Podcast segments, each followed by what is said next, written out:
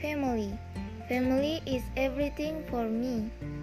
My family consists of five people me, my two younger brothers, my mother, and my father. My father worked as a teacher, my mom worked as a nurse.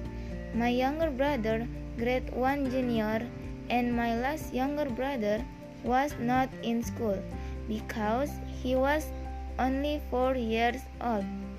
My mother and my father used help me and my younger brother to do the work.